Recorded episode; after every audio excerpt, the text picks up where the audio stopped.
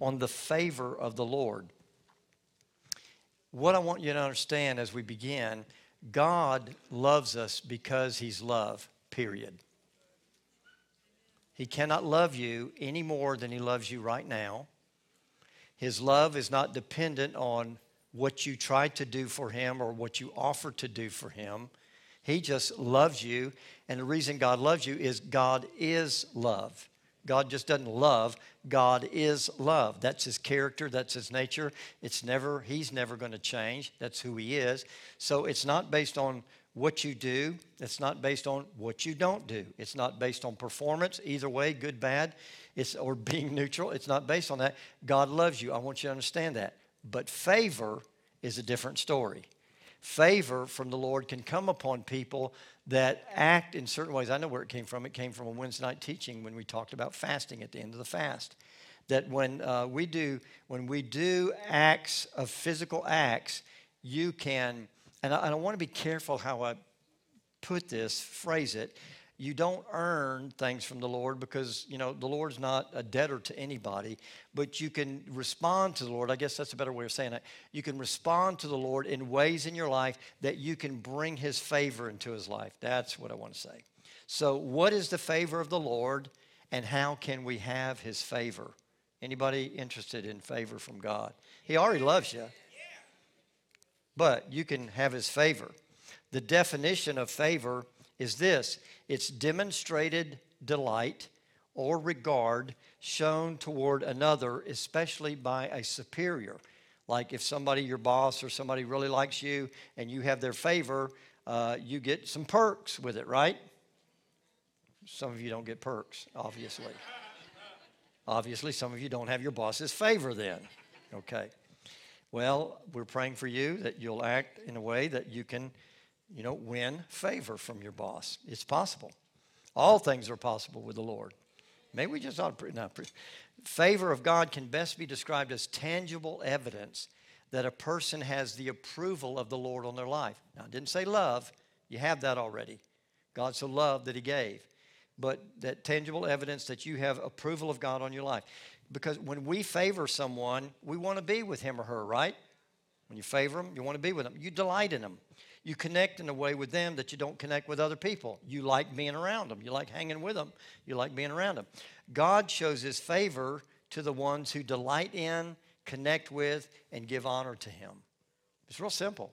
God gives favor to those that delight in him, connect with him, want to be with him, and give him honor. The scriptures actually teach us God honors those who honor him. And God is aware of those.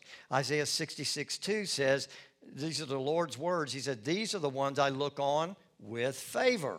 Those who are humble and contrite in spirit and who tremble at my word. So, those that are humble, not arrogant or haughty or proud, those that are contrite, those that have a tender spirit, that are, you know, realize they need to repent, like you know, mourn, like Jesus said in Matthew. Mourn doesn't mean to go around sad all times. It means to have a, a, spiritual brokenness about your life in areas where you need to be broken in. And then those that tremble at God's word. God does not want us to be afraid or fearful of Him. When it says tremble or fear of the Lord, it's talking about reverence, awe, and respect. We realize who He is. He's Creator. He's Lord. He's Master. I mean, it says He holds our very breath in, our, in His hands. He, he controls our life, and I don't mean control in a bad way, manipulative, but he, he is the owner, he is the creator, so we need to reverence him about that. You know, that's what's missing in the world, but unfortunately, the fear of the Lord is even missing in the body of Christ today. When you have the fear of the Lord, you keep yourself from sin. That's not really my message today, but that just kind of pops up. When you have fear of the Lord, it will keep you from doing unrighteous things uh, you have an offering. Uh, I don't want to go to hell.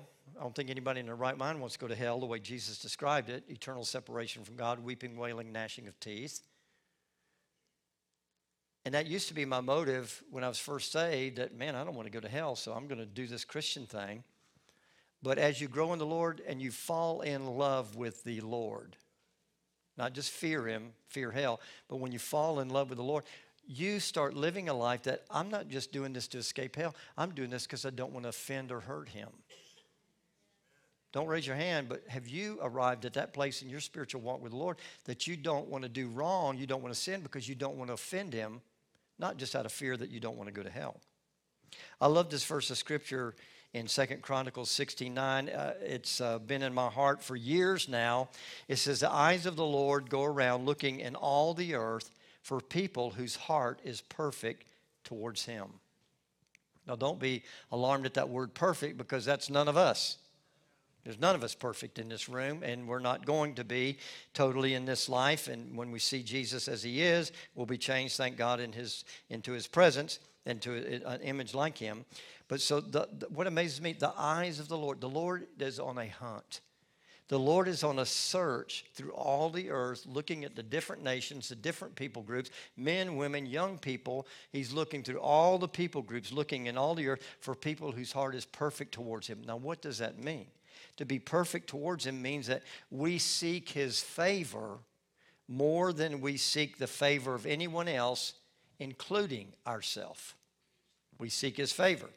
Favor, so what attracts the heart and the favor of God? We're going to look at some biblical examples today and see what attracts God's favor. Number one would be to walk with God intimately like Enoch did. We don't know a lot about Enoch in the Bible. We see in Genesis chapter 5, he walked with God over 300 years. So that's pretty good. He had sons and daughters. So all the days of Enoch were 365 years. He lived that long. And it simply says Enoch walked with God and he was not, for God took him. Now don't get scared. If you start walking with God, it doesn't mean he's going to snatch you out of here. Okay? So I don't know if I want to walk that close. I like my family. I, don't get don't get nervous. That was God's plan for Enoch. Doesn't mean it's God's plan for Mary or Jim. We don't have a lot of details of his life other than he walked with the Lord. But in this walking with the Lord, Enoch must have done a lot of listening and fellowship time with the Lord. And he gained an intimacy with God so deep that God longed for Enoch's presence so much that it says he took him home to be with him. He just took him out. Enoch's one of those. Elijah and Enoch, they're the two that they, they resurrected out of this, this world without having to go through the root of death. All the rest of us, unless God chooses to rapture you, you know, in that way, you're, you're going to face death. Let's don't go there this morning because we don't want you to leave depressed, depressed this morning. So God took Enoch home to heaven rather than leaving him to die that natural death. We have the opportunity. Here's the point about Enoch's life. Here's, here's a lesson from it. You and I have the opportunity to have fellowship with God who loves us, who gave his son, Jesus, Yeshua, so that we could have life and then did not leave us alone when he left, when Jesus left and ascended, but sent, gave the Holy Spirit who offers us that sweet fellowship, unbroken fellowship, continuous fellowship with the Lord. I thank God for that. This, say, okay, Jesus, you know, you left here and we're believing you by faith, you know. No, the Holy Spirit makes Jesus' presence and the Father's presence real. I don't know about you, but I felt, I feel his presence here this morning. I feel His presence. I long for His presence. I look for His presence daily. And I know it's not by feeling, but it's good to feel His presence. It's comforting. When I feel His presence, it does make me us bold. Anybody else? Okay. So we have the opportunity to do that, but the move is up to you. It all depends on, on us because God's done everything for us He can possibly do. He loved us, created us, gave us His Son Jesus, who died for us, gave His best, gave His all, gave everything, and sends the Holy Spirit to help us and strengthen us and empower us, and all just gives us the power of God to live a godly life in this very ungodly world. And all we've got to do is appropriate that, take it for yourself, and live and walk in it. In James chapter 4, verse 8, it says, When you draw near to God, God will draw near to you. And he tells us, cleanse your hands, you sinners. You know, you may not be a sinner in the sense that you're born again and saved, but there's none of us in this room that does right all the time. so he said, cleanse your hands, you sinner, and purify your hearts, you double minded. All of us have been that at some time, double minded, done things we shouldn't have done, thought that, definitely thought things we shouldn't have thought. I battle with that every day but the power of God helps us to bring it under control and submission to the Lord Jesus Christ. So he says, if you'll draw near to God, he's going to draw near to you. I found in my life if I step away from the Lord or I'm not as close to the Lord as I once was, I found out I'm not, God's not the one that moved, it's me. But I've also found out the wonderful thing about the Lord is when you take a step to move back to the Lord, boom, He's there. He's right there to meet you. Now, some people say, well, you know, it's not that, not that great for me, Pastor. You know, I've, I've had to struggle and wrestle. You know, a lot of us need to forgive ourselves. Let me just, let me just, I don't know why I'm saying that. I didn't say it in first service, but let me just touch this a minute. I used to be so bad about beating myself up, condemning myself. You know what I was doing? I was listening to the lies of the devil. I was listening to what the devil said about me rather than what God said about me, and that is a horrible mistake. Somebody needs to hear this this morning, or I wouldn't be on this. And I had to learn, and I had the Holy Spirit speak to me and tell me, Who do you think you are if God can forgive you? Who do you think you are greater than God that you can't even forgive yourself? And I went, you know, that's one of those Holy Ghost bricks in the face, like pow. I said, Lord, I'm sorry. You know, it's a form of pride. It's a form of pride when you can't forgive yourself that God has forgiven you. So somebody needs that this morning, either listening or here in this room. But when you draw near to God, He is so quick to draw near to you. He loves us incredibly. And we have the choice to let that relationship with God be characterized as either a meaningful walk with the Lord in relationship rather than just a brief run through or hurried run. So we need to take time to know the Lord through relationship, through prayer, through His Word, through worship. And the thing about Enoch, it says Enoch so pleased God that he left a legacy to his children and his grandchildren that they knew that he knew the Lord. And so it says in Hebrews 11:5 that he left a legacy that he pleased God. Second one I want to share with you this morning and way to find the favor of God is be God's friend like Abraham became God's friend. And see, we think these people, these are, man, Abraham, I can't be like Abraham. He's Abraham was a human being just like you and I sitting here. We make them superheroes. Well, he became that. But there was a day Abraham was not Jewish. There was no Israel. There was no nation. Abraham was a pagan, heathen person coming out of a heathen pagan culture. The Holy Spirit, God the Spirit, spoke to Abraham and said, Leave your family, leave your country, leave your family, leave your father's house, and come to a land that I will show you. God did that in the old covenant. God still does it in the new covenant. Before I was, I don't know about you, but before I was ever saved, I did not know what or who the Holy Spirit was. I believed in God. I believed in Jesus. I believed He died for us. I would watch those shows during resurrection time, Easter time, and watch other shows about the Lord and Him being crucified. And I would sit there and I'd cry, I'd weep as a, as a young person. I'd turn away from my family because I didn't want them to see me. I didn't even understand why I was crying. I was so touched by what Jesus did because I knew he was love, and that's all I knew. He was a historical figure to me, but I never knew that you could know him. Nobody ever told me that. And religion didn't tell me that. And where I went to church, they didn't ever tell me that. You're either saint or an ain't. God either picked you, you were one of his, or you weren't. And that's what they believed in predestination. And I had an experience with the Lord where the Lord told me one time, spoke to me. It wasn't audibly, it wasn't with his ears, but it was within. Now that's amazing because I was a little pagan heathen sinner, but I could hear him speak to me and this has been 48 years this month, February 21, 1971.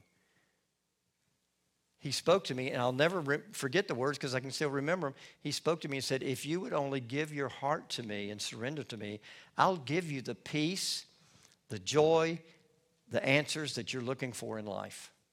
I've never have forgotten that. It did something in me. It, it set me on a journey to make me realize there's something more that I must discover. And it actually it sustained me as a young person because I was at the wits end and I couldn't figure out what, what life was about and why I was even here. That's the kind of voice that Abraham had speak to him. Come out from your country, come out from your people, leave your father's house to a land that I will show you. Leave that country. You know, Abraham probably was comfortable in that country.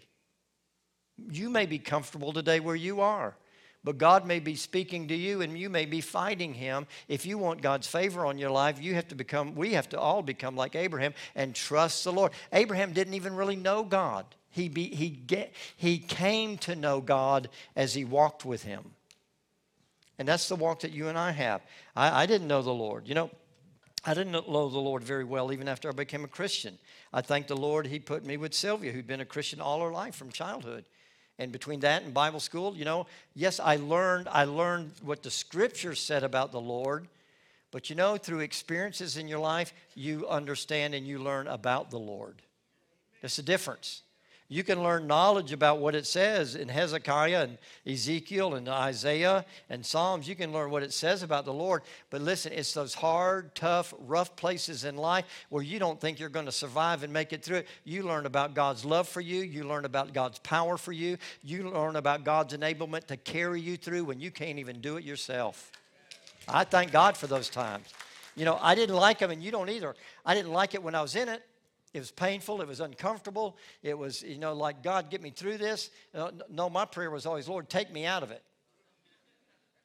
And take me out of it, Lord. Get me out of this. Make it stop, you know, make it quit. You know, I want the easy road. And the Lord said, I'm not going to take you out of it, but I will take you through it.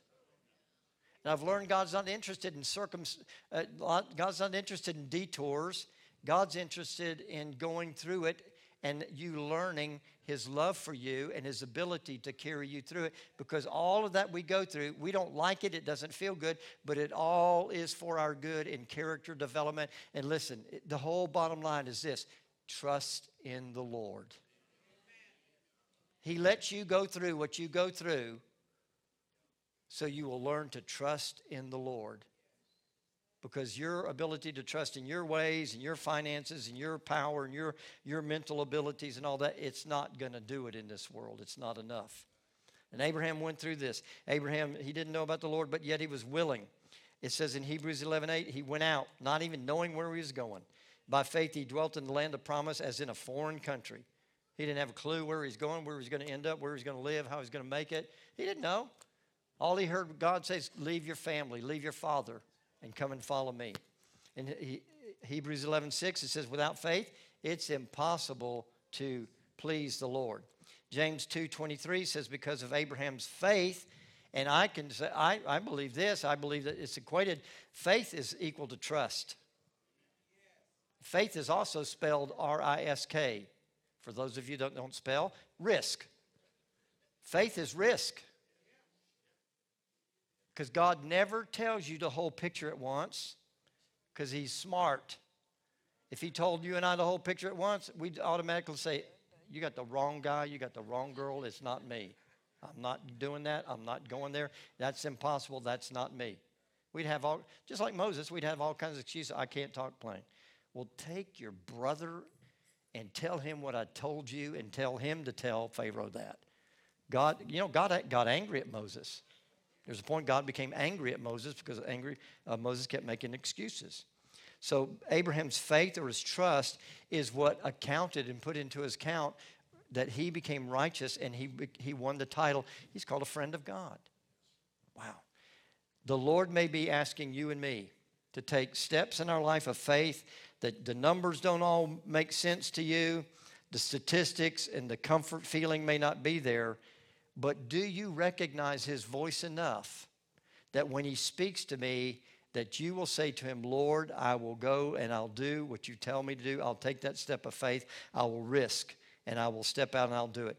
And you grow in your faith by in your experiential knowledge of God. You know, it, people can tell, you know, when you hear a person's testimony, you go, wow, that's awesome. But God wants you to have your own testimony about him. So the Lord lets you and all of us go through things so that we'll have a testimony so that you'll know Him. He's interested not in religion, He's interested in a relationship with you. I don't know whether it fits here. I told it later in the first service. They all kind of blend together. But let, just one, one example of our life. We were in Savannah, Georgia. We worked with a pastor there. He was called to go somewhere else. He had an Israel trip put together and uh, he, he needed somebody to stay or be at that local church where he was leaving to finish the sale of those trips and, and, and all of that. So he said, Sylvia, if you can sell so many trips, uh, you can get a free trip. So, little Miss Businesswoman go getter Sylvia, she sold enough that we both won a free trip. That was wonderful. But here's where we were in our life it never fails. The time in our life when God is dealing with us, there's always at least 10 things going on, major things. It's like, God, why can't you pick a calm time, God, to deal with us? Here's what we were experiencing. We work at, had worked at that church for eight years, and we felt in our heart after that pastor left, we worked with the new pastor for a year. We were developed the trips. We were headed for the trip to Israel. And uh, we worked with that pastor for a year, but we felt God was calling us out. And if you'll remember the story, this is where it happened. I put my key, uh, car keys on the altar. I put my church keys on the altar. I put my wallet on the altar. I went to the house and got my checkbook, put it on the altar. And I said, Lord, everything I have and I am is on the altar. And said, Lord said, No, it's not. And I said, well, Lord, what's missing? He said, You're not on the altar. And so I crawled on the altar and I said, Lord, I said, I give myself to you. And I felt like the Lord was leading us to leave that church. It was her home church, a wonderful place, comfortable family there, friends there. Everything was good there. It wasn't a problem. We didn't have to leave, but felt like God was dealing with us to leave. And so I literally, scary thing to do, I'm not in the political system. And what I did, I sent resumes out, about 15 of them, we were in Savannah, Georgia. I sent them north to northern states. I sent it to southern states. I sent it to more eastern states, northeast, and I sent it to the western states. I sent about 15 resumes out. I got one response from the overseer of Colorado. I said, Colorado, man, that sounds romantic. I was really naive. I said, well, yeah, we're, look, we're looking at starting churches, and maybe you guys would, you know, da da da. And we were talking that. And we said, well, we're praying, we're fasting, we're seeking the Lord. We got this trip to Israel, and we're to, you know, we'll, we'll go do that. And when we get back, we'll talk. He said, fine.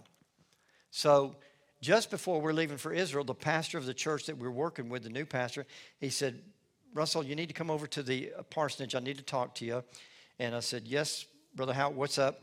He said, I'm not supposed to tell you this. He said, but I need to tell you this because I love you and I'm concerned for you. And I'm like, that doesn't sound good.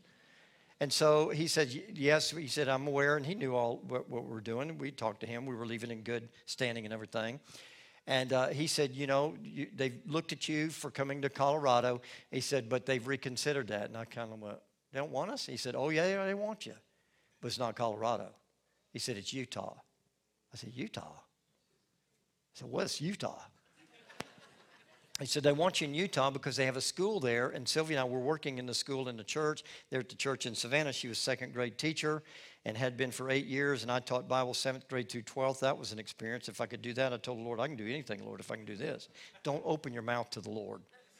I mean, He knows your mind, but just don't say it out loud. And so they're looking at you to go to Utah because you have this experience with the school. And I went, Wow. I came home and told Sylvia, she said, Where's Utah?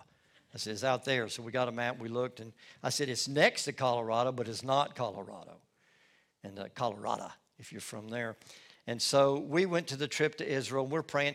I don't know about you, if you're in ministry or you're trying to make a life decision in your, in your life, these have always come to us at times like, God, why can't it be a little calmer?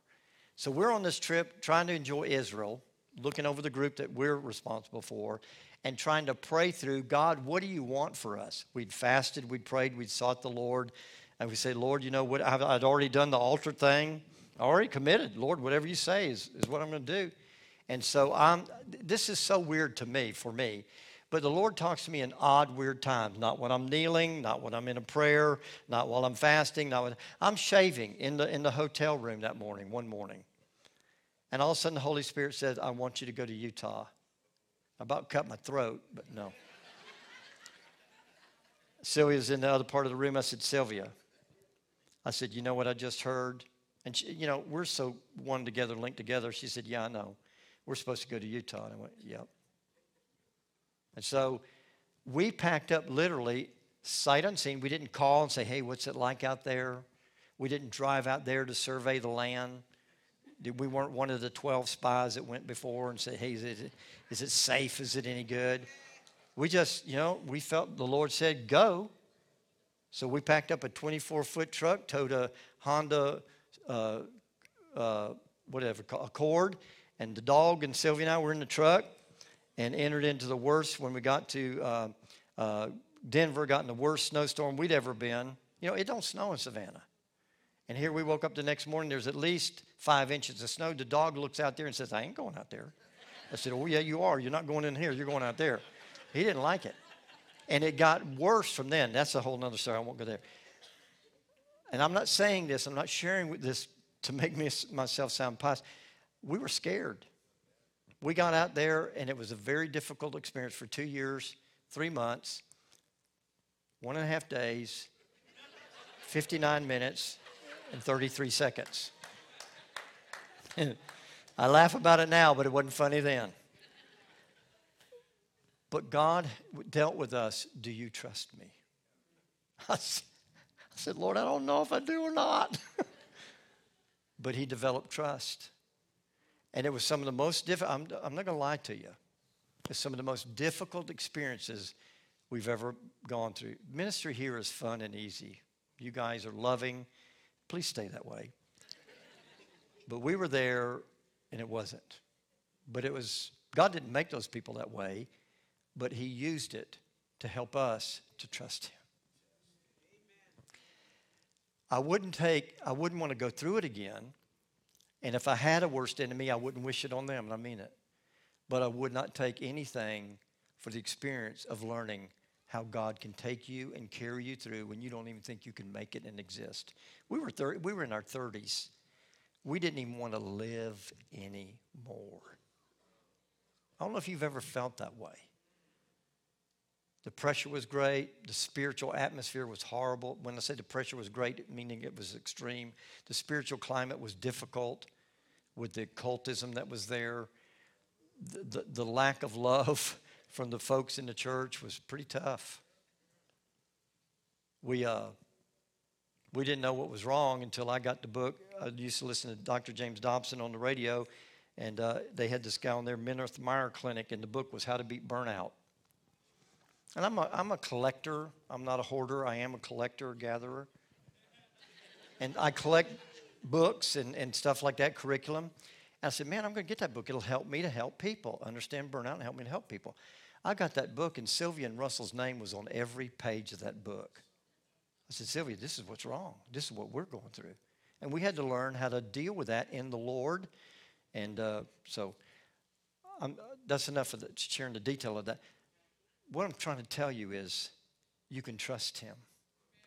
When He calls you to do something out of your comfort zone, He has a plan. It may not always be easy, it may not always be everything you like at first. I can say this now, but when we came here the first year, it was not easy here. It was not easy. But God made it good like He said He was going to. God can be trusted. The third person I want to talk to you about is strive to live a life of obedience even in difficult times, like Joseph. Wow. We all can relate to Joseph. Joseph experienced some difficult life experience that probably would have sink most people's ship. They'd give up. He was disliked and abandoned and sold by his jealous brothers. He's sold into human slavery. Here he was a free person, now he's a slave. Falsely accused when he was doing the right things. You know, Joseph was a good man, he was an honorable man.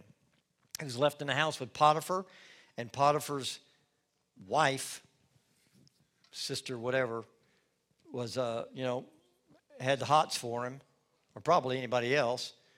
But Joseph was a man of integrity, said, No way. I won't do this against my God or against my master, Potiphar. He ended up in jail for over 13 years as an innocent man.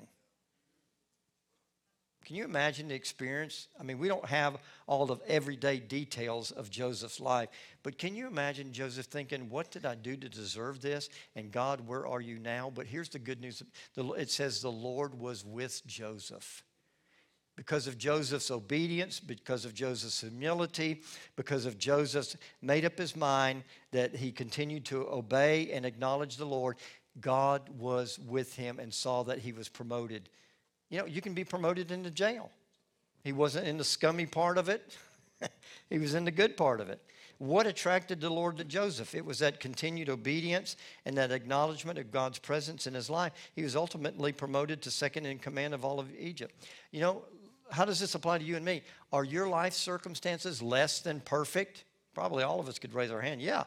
Are they painful? Has is hope kind of diminished from your life? Is there you feel like there's no future for you? Then the way to get God's favor is to do what Joseph did: thank, praise, and obey God in spite of how you're being treated. Not an easy thing to do, but the right thing to do. Honor God, obey Him, thank Him, keep a humble and faithful and obedient heart to the Lord, and God will honor you with His favor. The number four person, be meek and humble like Moses. Again, Isaiah 66, 2. These are the ones the Lord said, I look on with favor, those with a humble and contrite in spirit, and who tremble at my word. Numbers says Moses was a very humble man, the most humble man upon the face of all the earth. It was this meekness and humility that Moses continued to, to keep. Listen, let's be honest. There's days you could kill your kids. There's days you could send up, said, listen, if you do it one more time, I brought you into this world, I'll take you out of this world. You've all threatened them to do something to them, you know. Can you comprehend Moses trying to lead that group of over three million folk that whined and griped and complained about every part of the trip. It's too hot. It's too cold. We want water. We want meat. We're tired of this manna. You know, when are we going to get there? Are we there yet? And then rebelled against Moses and Aaron. You know, you're, you're, not the right leadership. You should have, we just should have stayed in Egypt. At least we had leeks and onions and garlics there, garlic there. He's humble. He had humility and meekness. And it says about him, God said he met Moses face to face. Now I know, I know Moses didn't see God's total, complete face, but God communicated to Moses face to face. That's something he hadn't done with anybody else. Has he done it to you lately? He said, Moses, you found favor in my sight, and I know you by name. Wow. God dwells with and provides and shows favor towards those that will remain humble, even in difficult circumstances. Then the fifth one, desire to do his will like David. If you and I desire to do God's will like David, you can gain God's favor, win his favor. David wrote songs to the Lord, had wonderful fellowship with God because of the time David spent tending the Lord or tending his father's sheep when his brothers wouldn't and didn't. And David cultivated that faith and loyalty to God while he was just a teenager. If you're in here or you're hearing this and you're a young person, you can have God's blessing and favor on your life even as a young person by loving the Lord and worshiping Him and being obedient to Him. David became the greatest king that Israel ever had because of his heart to please the Lord. David's like us, and that's why we all like David. David was not perfect. David had seasons of sin, and when David sinned, David went all out. He had wives, but that wasn't enough. He saw that one he didn't have and said, Bring her here. Had relations with her. She got pregnant. He said, Uh oh, I'm in trouble. Let me bring her husband home, get him drunk, send him home. He'll, they'll do the natural thing that a husband and wife will do. For a man on the battlefield hadn't been home for a while, it'll be their kid. You know, nobody will ever know anything. I'm off the hook. Uriah was such a man of integrity and righteousness. He said, How can I go home and enjoy the pleasures of home when my fellow soldiers are out on the battlefield? And he slept at the king's door. David made several attempts, and Uriah was such a man of integrity, even when he was drunk, wouldn't give in. David said, I am in deep trouble. Arranged to have Uriah put on the front line and killed. But after David's seasons of sin, God still gave David the mighty legacy as a man after my heart who will do all my will. I tell you what, there's hope for me. There's hope for you. I'm not going out and planning on sinning, but there's hope for us when we don't totally do the right thing all the time. How can we not fall in love and surrender with all of our heart to a God who knows every detail of our life, our weaknesses, our private weaknesses, our private failings? How can we not fall in love and be in love with a God that loves us like that and includes us still in his plans even when we're not worthy? Wow. Thank you, Father. Lord, I thank you. I can only thank you for myself, but I thank you, God, that you include us in your plans, Lord. Your mercy and your grace is so good. Amen. The sixth person is Solomon. Seek God's wisdom above everything else, like Solomon. You know, as a young man, Solomon possibly was very insecure, looking at King David, his dad. all the battles, all the great warrior, all the stuff he'd won, all the spoils of war. And Solomon possibly could have been very insecure, but he was humble and dependent upon God for wisdom to rule God's people with understanding and justice. We know about Solomon. We've used him in another message or two. He didn't ask for riches, fame. He didn't ask for the death of his enemies or success. He only asked for a discerning heart to be able to govern God's people and distinguish between right and wrong so he could rule them properly. Solomon's answer to God's million dollar question of, What do you want me to do for you? What if God asked you that question? What do you want me to do for you? I mean, there's no limit to it. We said that last week. What do you want me to do for you? His, Solomon's response was, I just want wisdom and discernment to rule and govern your people. His answer so pleased God that God gave him the wisdom that he asked for, along with more riches and fame than any other person this earth had ever known. I mean, we still talk about him today. We're still talking about him this morning. There's nobody that had stuff like he did. What do you need here more than anything else in your life? Do you need wisdom? Do you need understanding? Do you need God to touch your family? Do you need God to save your children? Do you need God? Do you need to become a better mom, dad, husband, wife, student? Do you need respect from others? What, what do you need? When God sees your heart's desire is the same as his desire for your life, he will be pleased to grant it to you. Can I say that again?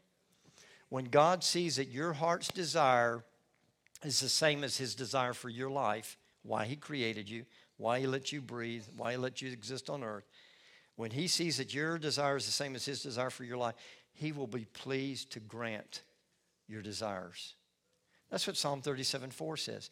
Delight yourself in the Lord, and he will give you the desires of your heart. When you delight yourself in the Lord, he becomes your delight. His will becomes your will.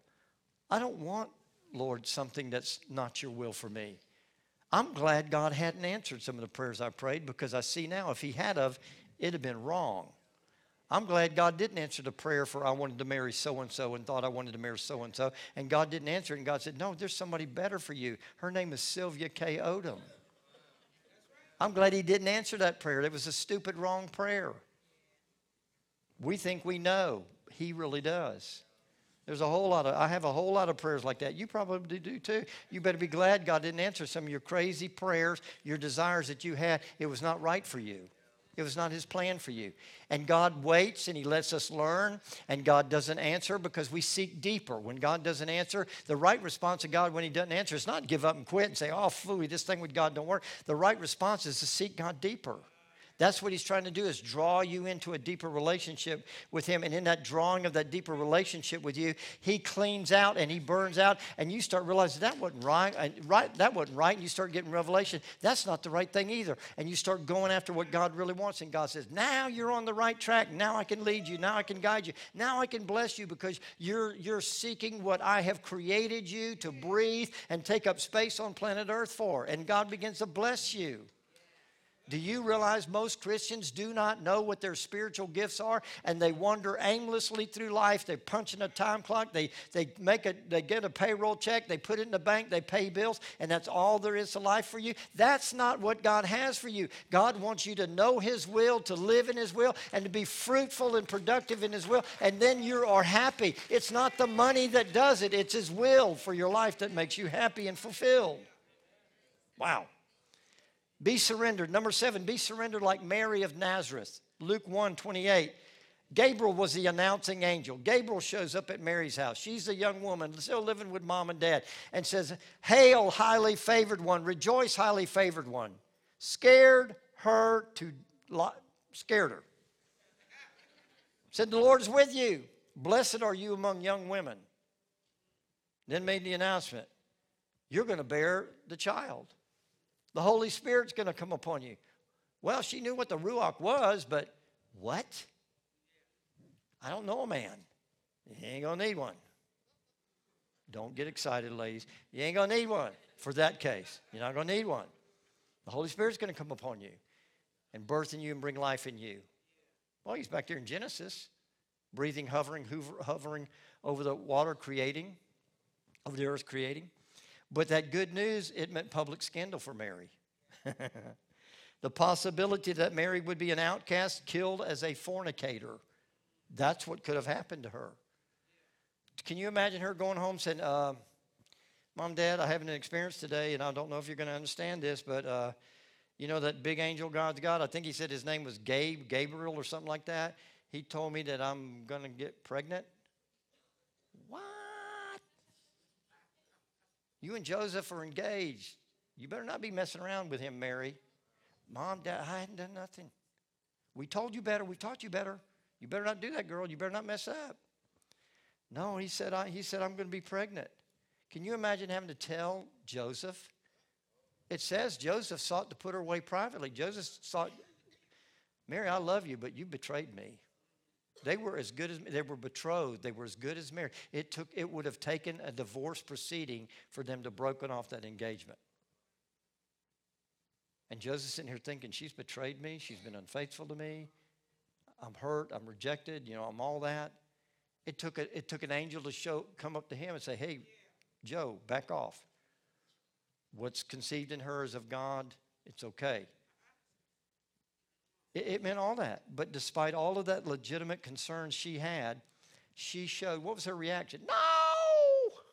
Get away in the name of Jesus, Yeshua. Didn't even know him then. What they, anyway. Despite all the legitimate concerns, she showed Mary showed no reservation. What she showed was a humble, surrendered response. Here's what she said: "Behold, the bondslave of the Lord. May it be done to me according to your word." In other words, I'm yours, Lord, for whatever you have in mind. A few years ago, I discovered the Hebrew word Hineni. Anybody know what Hineni means? I know. Hineni means, we see it in the Old Testament characters, when God dealt with him, Samuel, you know, the prophet uh, Eli said, Hey, son, if you hear the voice again, go back to bed. If you hear the voice again, say, Lord, here I am. That's Hineni. Lord, here I am. But it doesn't just mean, you know, God's not interested in your geography, He knows where you are. It's not, Lord, here I am, you know, you put your, put your focus on me. It's, Lord, here I am. I'm ready to do whatever you say. Wow. That's a scary prayer. I prayed that prayer. I ended up in Utah. I've prayed that prayer many other times. I've ended up in places I said, What have I done to myself? and I, I prayed that prayer, and the Lord said, You prayed this. And I went, What? He said, Oh, yeah, you prayed this when you prayed Philippians chapter 2. You wanted to be like Jesus. I said, How do I get out of it? And the Lord said, I'm not retracting it. You prayed it. The Lord said, We're not going around it, we're going through it. You're going to learn to trust me. You're going to learn that my will is good for you. You're going to learn that I'm the God that can make you victorious no matter what situation you're in, no matter what predicament you get in, no matter how bad it is, no matter if you felt like you made a mistake. The Lord said, I am the God that can redeem. I'm the God that can take the mistake and I can make it right again. Thank God for that. You know, when can you and I say, when the Lord unfolds his path, his will for our life, it looks uncertain because God doesn't tell you the whole picture. It, it looks undesirable at times, it may be threatening, it may bring you out of your comfort zone. But can you, do you trust the Lord enough? And that's what the Lord wants. Do you trust the Lord enough to surrender His will over your own comforts and your own plans? God's looking for a people like that. It's going to take a people like that to bring forth this end time move of God that God wants to do. You know, what if God's plan for you meant a loss of your reputation? It did, potentially for Mary. You little harlot. You've been sneaking around in the community. What's his name? All of them thought that. Come on.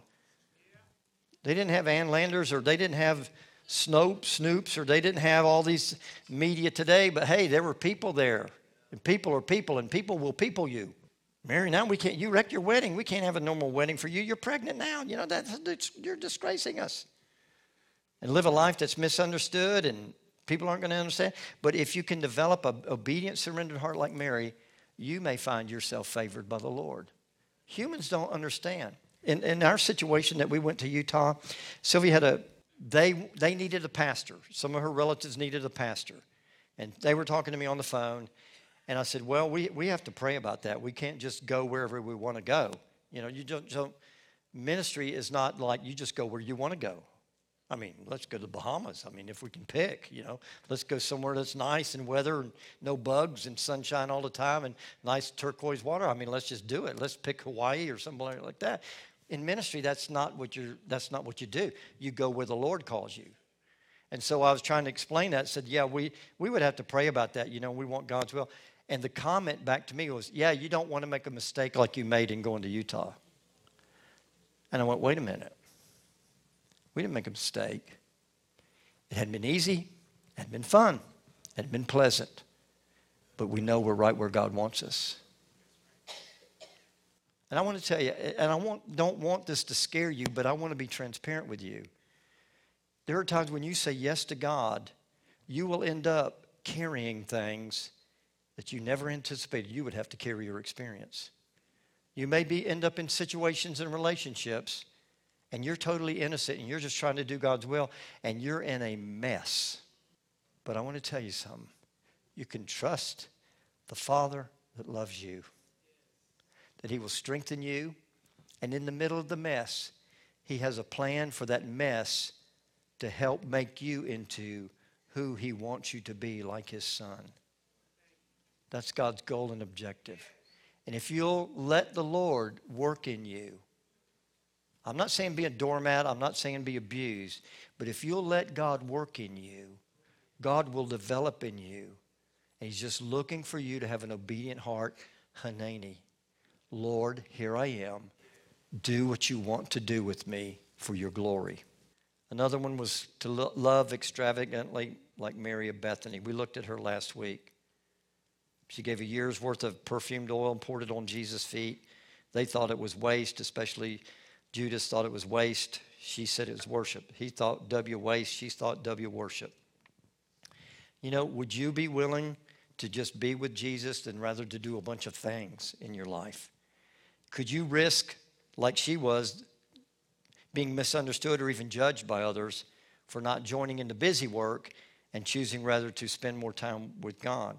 because God honors the heart and reveres and reveres and loves God honors and those that revere and love his son without hesitation, reservations, and regard of the cost.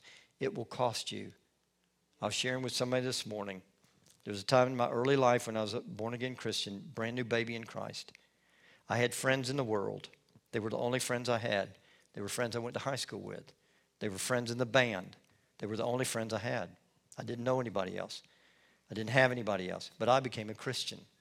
They still wanted me to come out and do drugs with them. I tried that a couple of times. I failed. I ended up getting stoned with them. And immediately conviction hit me. I said, You got to take me home. What's wrong with you? I said, I can't do this anymore. Oh, God, God grew marijuana on the earth and He made it, you know, for us to smoke and all those, all those arguments, all those arguments.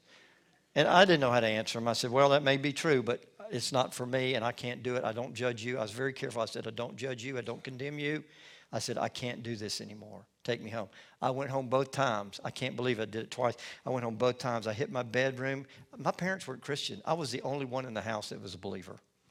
I hit my bedroom, closed the door. I hit the floor. I cried like a baby. I said, Jesus, I have betrayed you. I have failed you. I am so sorry. And after the second time I did it, I didn't see it with my eyes, but in my spirit, I saw a line being drawn. And the Lord said, Which side are you going to be on? I said, Jesus, I choose you. You've done so much for me, I can't go back.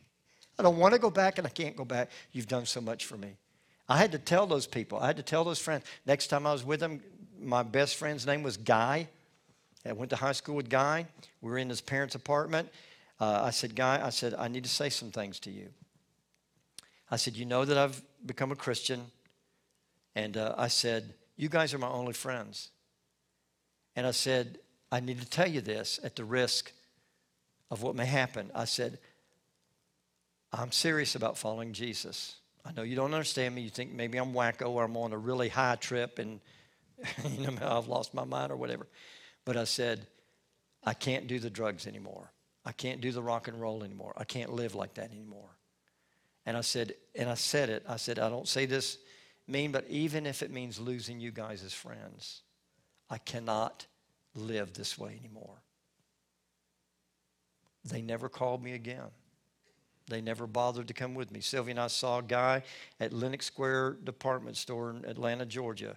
And uh, one Christmas season when we were home visiting my parents, we shook hands, but he was, was like we weren't friends anymore. That was years later. Even at the risk of people not understanding you, choose Jesus. He's the right choice. I love those people. I don't know what happened to them. I, have lost track with them. I used to try to find them when I went to Atlanta to just totally lost track with them. I, I hope I pray for them. I hope to God that, that they found the Lord, that they've come to the Lord. The very couple, Steve and Lana, that led me to the Lord, or, or I was with them tonight at church, they, they, they left the Lord, left the church. The guy I work with, Kim Cowley, worked with him at Rich's department store. He helped me, you know, in work. He was actually one of the first Christians, real Christians I ever encountered and encouraged me. He left the Lord, him and his wife, Donna. I don't know what happened to him. I used to pray for him and try to contact to him. But all I know is the Lord said, What are you going to do? What are you going to do? And my response to him, not because I was religious, religious, not because I was strong, not because I was, I was brokenhearted. I was like shocked. I was like, oh my God, the people that were most significant in my life, what's happening to them? And the Lord said, what are you going to do? I said, Lord, I've got to serve you. I made up my mind that day. If none of them make it, if my parents don't make it, if none of them make I said, God, if nobody else makes it, I've got to serve you. I've got to serve you because of who you are and what you've done for me, Lord. You've got to make up that kind of determination. Can I just, I'm just going to say this come hell or high water. You know what I mean when I'm saying that? Come hell or high water, you've got to make the kind of determination. I'm not letting my friends, my need for approval from people, I'm not going to let pressure from my peer group I'm not going to let what's going on in the world today, I'm not going to let a threat of somebody killing me or endangering my life, I'm not going to let anything stop me. Listen, we have gone too far now to ever turn back. I'm, I've gone too far in this thing. Last week was my spiritual birthday, 40, 48 uh, years. I didn't put in too much crying, too much praying, too much warfare, too much battle. I'm not going back. There's nothing to go back to anyway. So make up your mind. And lean in, number nine, lean in close to God like John, the beloved disciple, did. John describes himself as the disciple who loved Jesus. Well, Jesus loved them all. But John described himself like Moses said he's the most humble and meek man on the earth. John described himself as the one that Jesus loved the most. But John was especially close to Jesus. He's described as one that leaned upon Jesus' breast even during the time of the Last Supper. When, when Jesus said, One of you is going to deny me, John was the only one bold enough, enough courage to ask the question, Lord, is it, who is it that's going to betray you? John was the only one of the 12 that was not martyred for his faith, that actually lived in old age and died in old age. But yet, John wasn't perfect. He's like you and me, he's not perfect. John, in his younger years, was listed, him and James, as the sons of thunder.